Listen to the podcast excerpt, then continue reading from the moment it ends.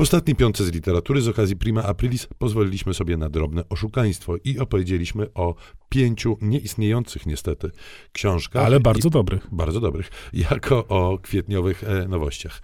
Tym razem sprostowanie, czyli prawdziwe, istniejące, co więcej, istniejące w księgarniach, czekające na Państwa kwietniowe nowości. I też bardzo ciekawe zresztą.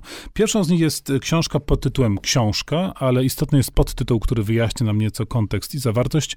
Najpotężniejszy przedmiot naszych czasów, zbadany od deski do deski. Autorem jest Keith Houston i to jest książka o książce, mówiąc w najzupełniejszym skrócie. Składa się z czterech dużych części, które pokazują nam różne aspekty książki jako przedmiotu właśnie. O papierze, o druku, o ilustracjach i o formie, czyli o tym, jak książka wyglądała i wygląda do dzisiaj. To jest bardzo porządne kompendium wiedzy. Książka jest, nazwałbym ją popularno-naukową, ale z naciskiem na naukową jednak. Tutaj nie ma jakiegoś takiego mizdrzenia się do czytelnika, czy takich zbytnich skrótów i łatwizm, tudzież filterności, które występuje często w takich bardziej popowych książkach naukowych. To rzeczywiście solidny i porządny wykład. Dla mnie absolutnie fascynujący myślę, że dla wszystkich tych, którzy książki papierowe, podkreślmy, bo deklaracją y, przywiązania do, do papieru autor zaczyna swój wywód, y, dla wszystkich miłośników będzie to rzecz naprawdę istotna, choćby ta pierwsza część o papierze. Dla mnie była źródłem ciągłych odkryć, bo w niby wiemy, że a tam papirus, potem te skórki wyprawione, pergaminy, a potem papier, natomiast cała historia papieru, problemy z jego tworzeniem, poszukiwania źródeł i opracowanie metody pozyskiwania, to jest naprawdę zupełnie sensacyjna i myślę, że stosunkowo mało znana sprawa. Więc rzeczywiście rzecz frapująca, znakomita, no i po prostu no, musi pojawić się w każdej bibliotece, takiej, która się szanuje i za bibliotekę prawdziwą uważa. A teraz czas na powieść. Długi marsz w połowie meczu, napisana e, książka przez pana, który się nazywa Ben Fountain. To jest jego pierwsza książka w języku polskim.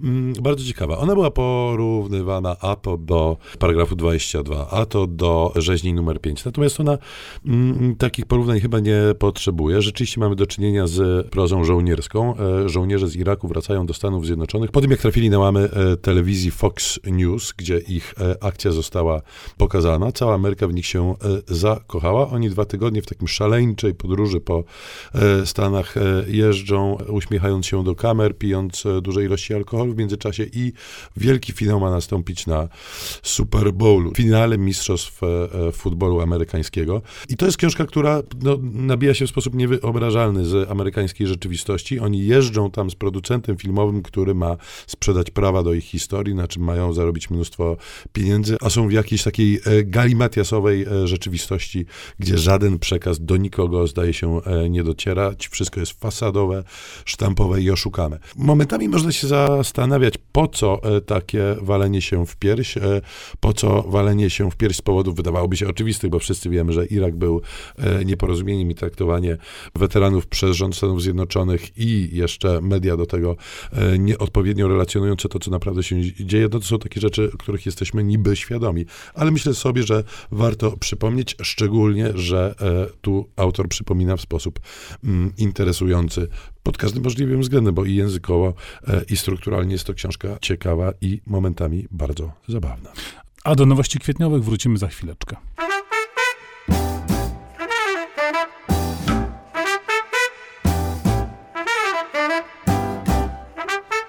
Piątka z literatury. Polecają Szymon Gloszka i Tomasz Pindel. Kwietniowych nowości ciąg dalszy. Teraz wybierzemy się w dwa bardzo umiarkowanie mm, przyjazne regiony e, świata, acz niezmiennie nas w jakiś perwersyjny sposób interesujące.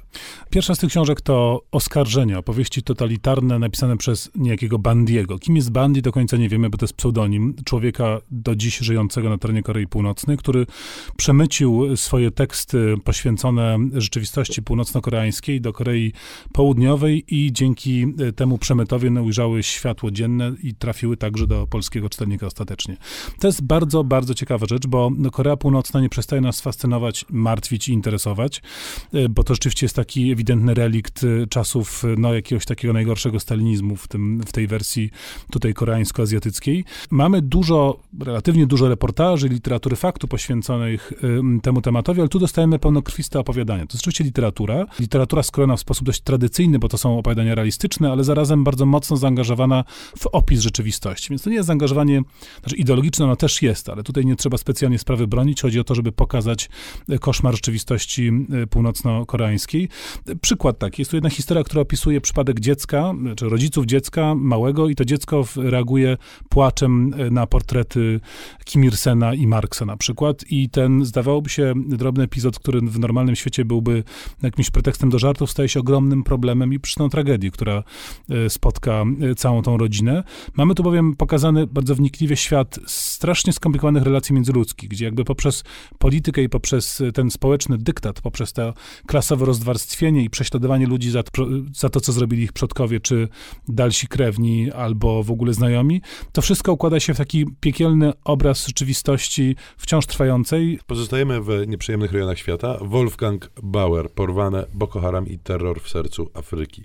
Mm, to jest e, reportaż, dość e, e, krótki zresztą, który opowiada historię kobiet porwanych, kobiet, a często dziewczynek porwanych przez terrorystów z ugrupowania Boko Haram, które mm, podbiło i steroryzowało mm, całą północną Nigerię. No to jest jedna z tych książek, która sprawia, że jesteśmy troszeczkę bezradni i nie wiemy, co mamy zrobić i jak ten świat straszny naprawić. Ja zawsze sobie w takich sytuacjach mówię, że minimum, które właśnie zrobić możemy, to e, poczytać i poznać historię tych e, ludzi, którzy w absolutnie koszmarnej sytuacji się znaleźli. Tu też jest taka sytuacja dość wstrząsająca, gdyż duża część z tych porwanych kobiet czy dziewczynek staje się też najbardziej skuteczną bronią terrorystów, bo one są później mm, przerabiane, z braku lepszego słowa, na terrorystki samoobójczynie i wykorzystywane są do zamachów terrorystycznych przez, przez Boko Haram. Natomiast jedna taka refleksja dość banalna i prosta, która przyszła mi przy e, okazji lektury tej książki, to jest to, że wszystko, co złe, wydarza się e, przez przypadek i samo z siebie, a wszystko, co dobre, bardzo dużo nas kosztuje pracy e, i zachodu. I tu rzeczywiście powstanie e, Boko Haramu i powstanie tej sytuacji koszmarnej absolutnie, z piekła rodem w Nigerii e, Północnej, jest ewidentnie tylko i wyłącznie rezultatem pewnego zaniedbania. I musimy chyba sobie codziennie o tym przypominać, że takie rzeczy, na przykład jak pokój, e, nie są nam po prostu dane, tylko rzeczywiście trzeba o nie bez przerwy za biegać. Wprowadziłeś dość refleksyjny nastrój i podtrzyma nas w nim ostatnia z kwietniowych nowości. To jest nowa, druga książka Roberta Pucka, który dał się poznać szeroko. Pan Robert, ten od pająków. Tak pamiętamy. jest, jako autor y, pająków pana Roberta. Teraz mamy 17 zwierząt. To jest coś w rodzaju bestiariusza, który wcale nie opisuje zwierząt 17, tylko Troszkę albo więcej. mniej, albo więcej, zależy jak na to spojrzeć. Mamy tu rzeczywiście przegląd przez różne istoty, zarówno te, które Robert Pucek obserwuje bezpośrednio, jak choćby ćmy czy wiewiórka, jak i te, o których po prostu czyta bądź rozmyśla. To jest książka, której akcenty mm, są inaczej rozstawione niż w debiutanckich pająkach pana Roberta, bo znacznie bardziej niż obserwacja świata zwierząt i snucie z niej mm, pewnych wniosków, jest to refleksja natury filozoficznej, religijnej, duchowej przede wszystkim bym powiedział. To brzmi niepokojąco. Prawda? To brzmi niepokojąco może. Rzeczywiście Robert Pucek w pierwszej książce puszczał takie sygnały e, swoje światopoglądowe wyraźnie, jako antydarwinista na przykład. Tutaj już z darwinizmem wchodzi w regularny konflikt e, i atakuje go prześmiewczo, szyderczo, moim zdaniem nie do końca celnie.